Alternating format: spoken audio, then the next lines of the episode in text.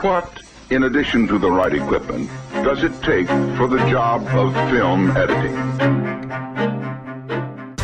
Welcome to the Cutting Room, the official podcast of AOTG.com, and I'm your host, Gordon Burkell. And this week, we're going to be interviewing Rob Legato.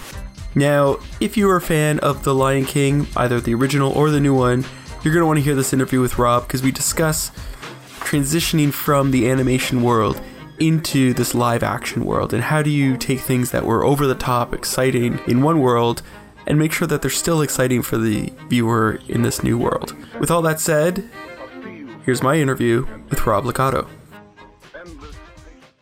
You worked on the Jungle Book before The Lion King, so I'm wondering what did you learn from the Jungle Book technique wise or even technology wise that you brought with you to the Lion King? Well, one of is just yeah, it's pure experience, just having done it once, shooting it virtually once, and lighting it and all this stuff. You you you just get better at it. You know, literally just get better at it. We built some better virtual reality tools to um, make it more akin to. Um, the same experience you have when you're shooting something live. So we use the game engine where we didn't use uh, that. We used a different sort of program before. So um, what I was missing a little bit in the other one is although I thought we did pretty well, it could have been better mm-hmm. lighting wise and, and fluidity of camera movement and, and sort of the offhanded nature of a live action film. So there was that. And I think, you know, that was uh, less to do with me, but the animators got better at animating the animals. And I thought that was very good back then, but the new ones are much more fluid and graceful. And I think the rigging got better you know, I think I think everybody across the board because they got to do it once said, oh, well, now that I have done it and I did my best idea and that seemed to work pretty well, I think I could still do better. So I think you saw mm-hmm. the next, you know, evolution up. It's almost like it skipped a step instead of going from one to two, it went to one to three. You know, mm-hmm. from that seemed to get that much better. Uh, and and you know, anytime you have experience shooting something like that before, you bring all that knowledge uh, with you and you avoid certain mistakes or have more patience or you know so i, I think it, it's kind of intangible. It's not like a tremendous huge thing. You know, all across the board i think everything got got uh, better. You know when i was doing research for this some of the footage i saw of on set it looked like they were just sort of almost shooting nothing. And you know it was all yeah. being placed in by the the engine. And i'm wondering how do you deal with you know performance? Because if we do something like Endgame, they can map on, you know, Mark Ruffalo's face onto Smart Hulk. But in this case, we have animals, so you can't simply just take that information and place it on an animal's face because it would look kind of weird. Um, so how do you get the realism yeah. in the performance uh, through these animals? Well, the, the realism comes later. I mean, it, everything's kind of a multifaceted uh, um, thing where you could block out like a regular live action scene and make a great actor look like a bad actor by inappropriately blocking them. So you don't give them the tools they need to make the performance more believable, even though they're very gifted at it.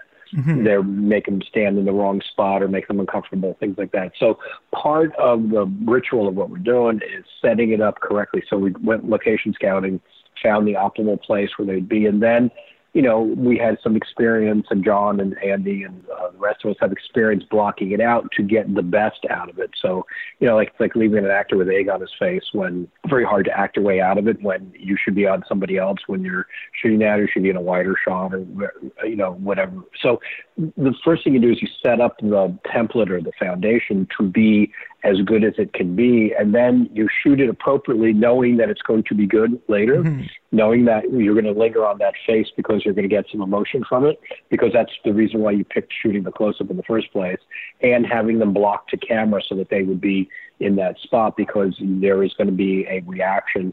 You know, like when we shoot regular live action movies, we have the actors come in, we kind of block it out, figure what they're doing. They're not doing 100% performance; they're doing like 30%. They might even have the script in their hand but we kind of know, you know, the, you know that yeah, it feels good if you went here, it feels good if you went there. Then they go away and we block it out with camera moves with the stand-ins who are not mm-hmm. actors and are not necessarily very good at it. And it's a little stiff knowing that when the real actors come back, it's going to be great because we know that they can pull it off. So it, it was very similar to that, where we did uh, animation just good enough to know that we would deliver the goods later, but linger on the face because there was going to be something's going to be happening there more than you're seeing.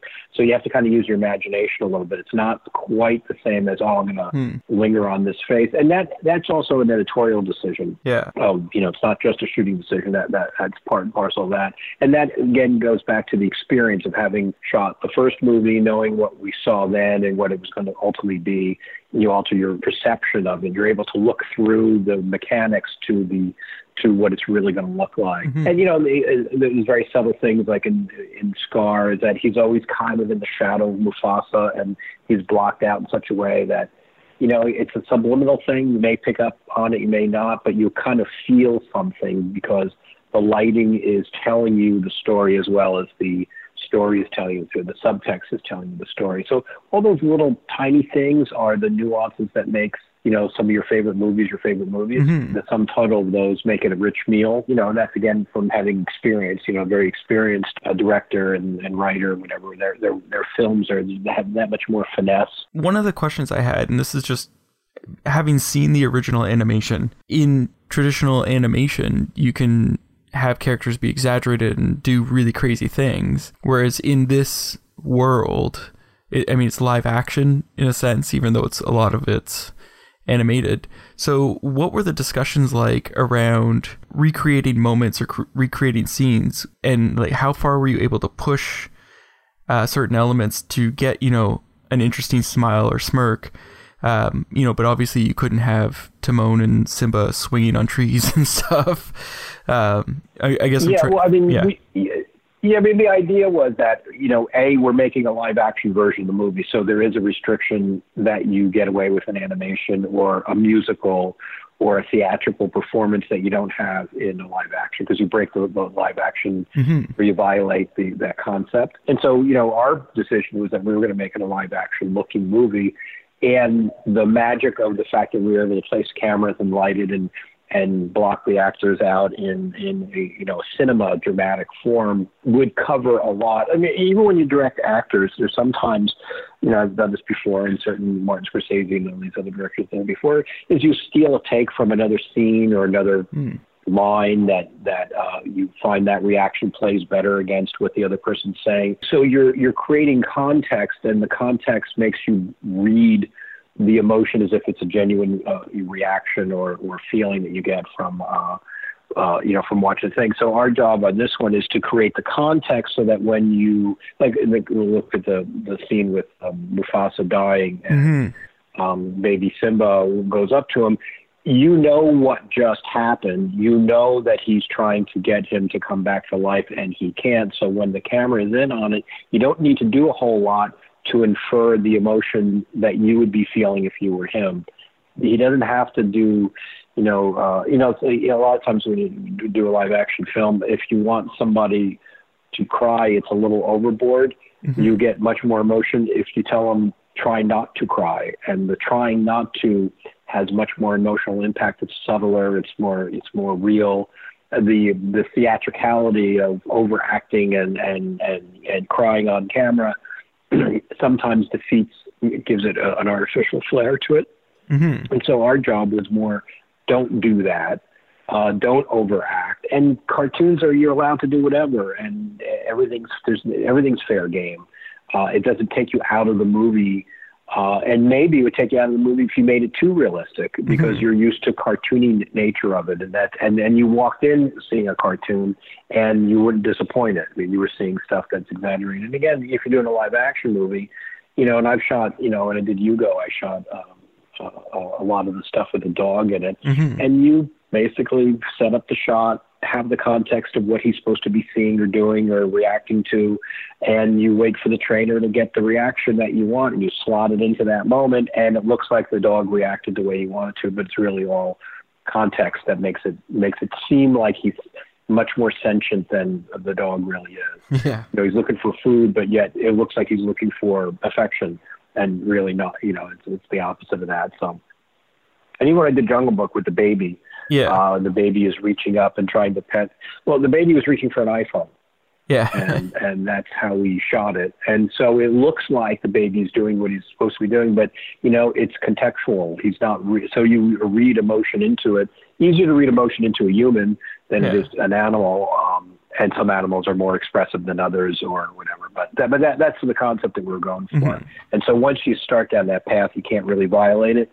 And then I think also, you know, everybody, you know, a lot of people are saying, well, it wasn't as emotional. It's like, well, if it was overdone and hammy, it wouldn't be that emotional either. It would be really, you know, it really be too much, like a bad actor. So, you know, there could be criticism in the other direction uh, from that. It sounds like you went against all the advice of don't work with kids and animals in film and decided to yes. work with kids and animals. Well, you have no choice when you're when you're handed to them, and you have to make now make that work. And it's difficult filming for sure. Oh, the yeah. baby now runs the set. When yeah. the baby is ready to work, you're working. When the baby does not want to move, you're not doing anything. You're just doing what the baby wants. And it's easier for me because I could direct it and shoot it. Uh, mm-hmm. Uh, but if you're an actor, you're like, you know, uh, uh, basically, essentially like you're a kid. All the attention is going to the other thing and not me.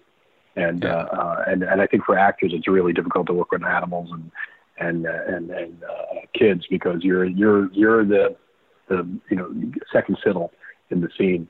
As long as you get the kid to do something, you know you're fine. Now, what would you say was the, the most challenging scene in, in The Lion King for you to, to do, and, and what was it about that scene that was challenging? For me, I mean, I think everybody will have a different uh, point of view. Is some of the musical numbers were, you know, because you're kind of leaping into theatricality more. You know, it's easier, almost easier to do drama and live stuff than it is to do this lightness of touch that is not so light that it becomes cartoony, but it also becomes entertaining, you know. And we looked at a bunch of musicals and things like that. And it was kind of hard because you kind of have to work it all together at the same time.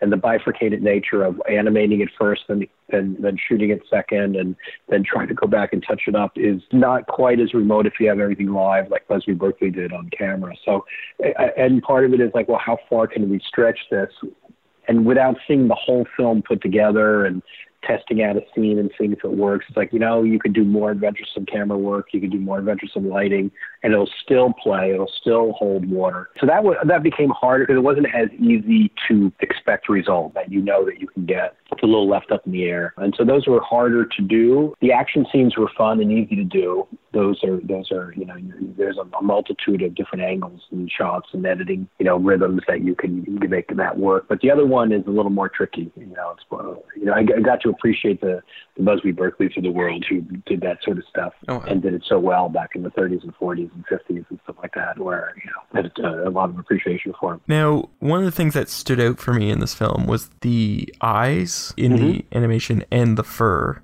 In particular, how realistic they were. And one of the things, you know, whenever I've talked to VFX artists, they always talk about the uncanny valley and the fear of sort of falling into it. So, how did you guys tackle, particularly the eyes? Because it, it almost felt like you guys set up the opening scene to show, you know, when the the monkey rips the the branches or whatever it is. You, you know, there's a close up of mm-hmm. his eyes, and then there's a close up of Simba's eyes.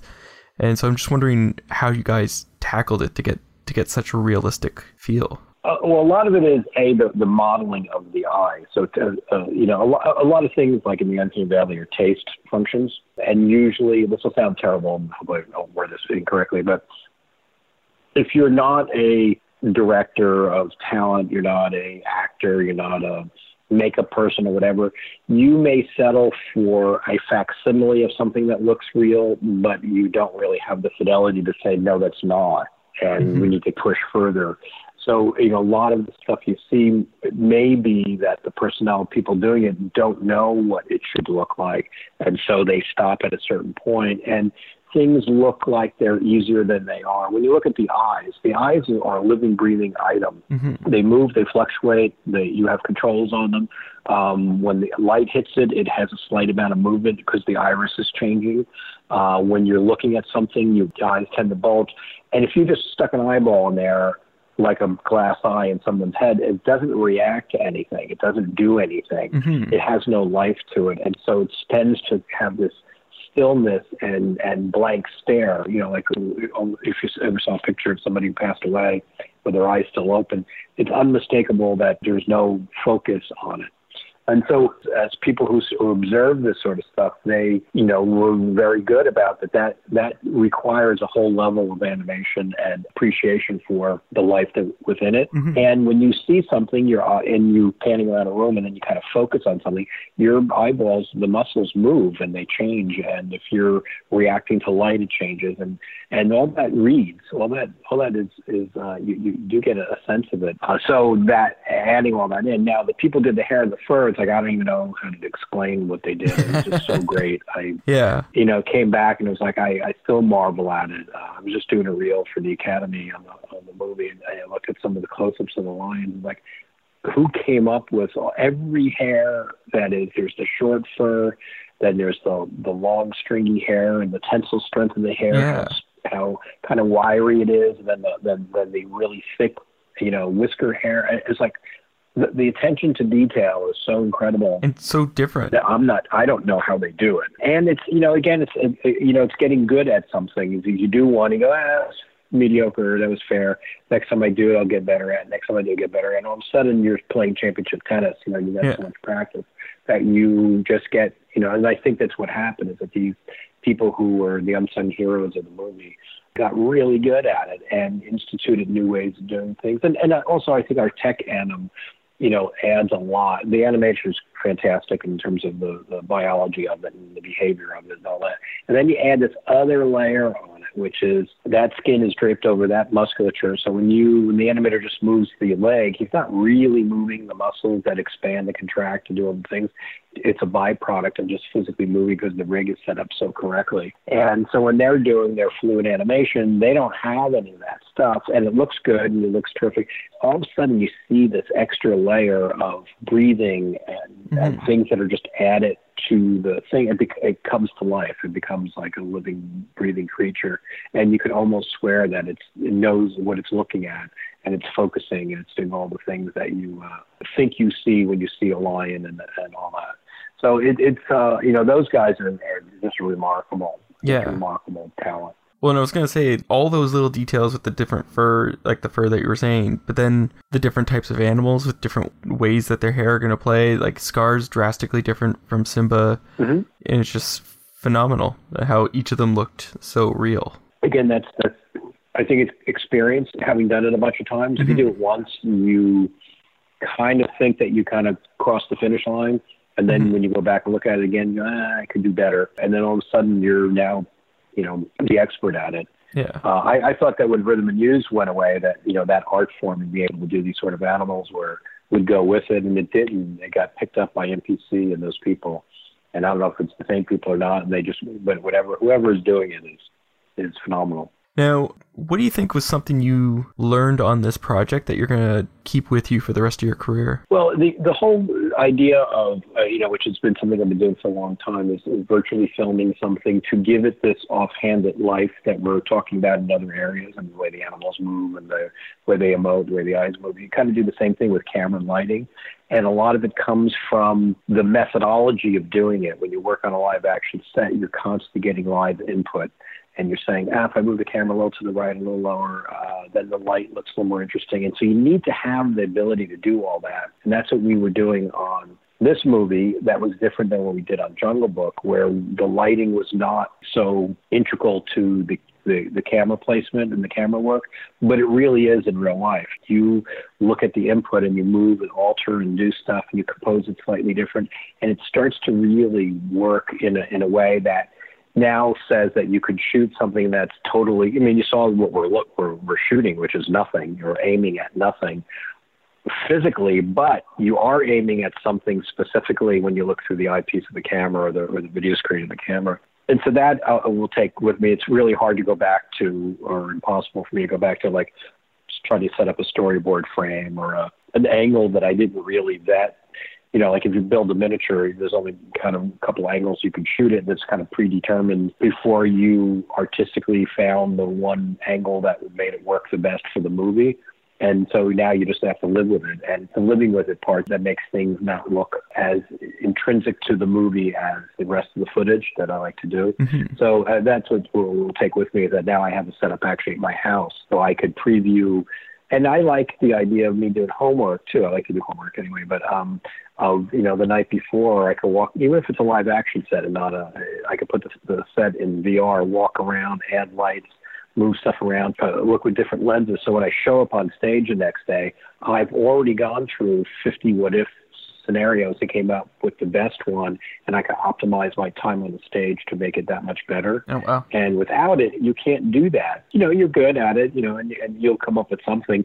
But it would be like, well, you know, sometimes you, you go back and, well, if I had to do it over again, I would have done this. Mm-hmm. Well, this allows you to do it over again without any penalty. And so that, that I'll take with me. And I think the knowledge that you can create anything with enough fidelity that it no longer has the connotation of as well CG as if somehow that that is more artificial than the artificial nature of the movie. You know, the sets aren't real, the costumes aren't real, the actors aren't real. You know, the reading lines they're using props that somebody built for them that day, and you know there, there is no there's no real reality in that. But because of your skill level, the cinema of it feels like it is because you know where a light should go, you know where something in your photograph should be, and all that stuff. Um, and this is the same thing. So now you could do have the same fidelity, the same artistry, and not this separate like what appears to be a technical group of people doing it. It's Mhm. really art, just all art. And you just and then once you do it once, like once when you do it like in a Lion King, then other people go, well, now I can do it because I've seen, you know, I've seen that you could get there. So now I know that that's what I strive for is to do that. So that that I think is something that you, you carry with you is like it's no longer the last resort; it could be the first resort Mm. and get you everything you want, and not and, and not the other way around. You know, everybody everybody cries about you know like we want to do everything in camera. It's like yeah, sometimes the in camera doesn't work though, and uh, it all sounds great on paper. You know, it's like people you know the, the controversy between film and, and and digital. It's like oh, but the but the authenticity of film is like yeah, it's bullshit. It, it, there isn't any Mm-hmm. you know you're you're just you're you're you're holding on to a religion that is uh, that that has been uh, outdated at this point and um the same is kind of true with the you know some things you want to do in camera some things are easier to do in camera some if they're if it's applicable but not everything is applicable.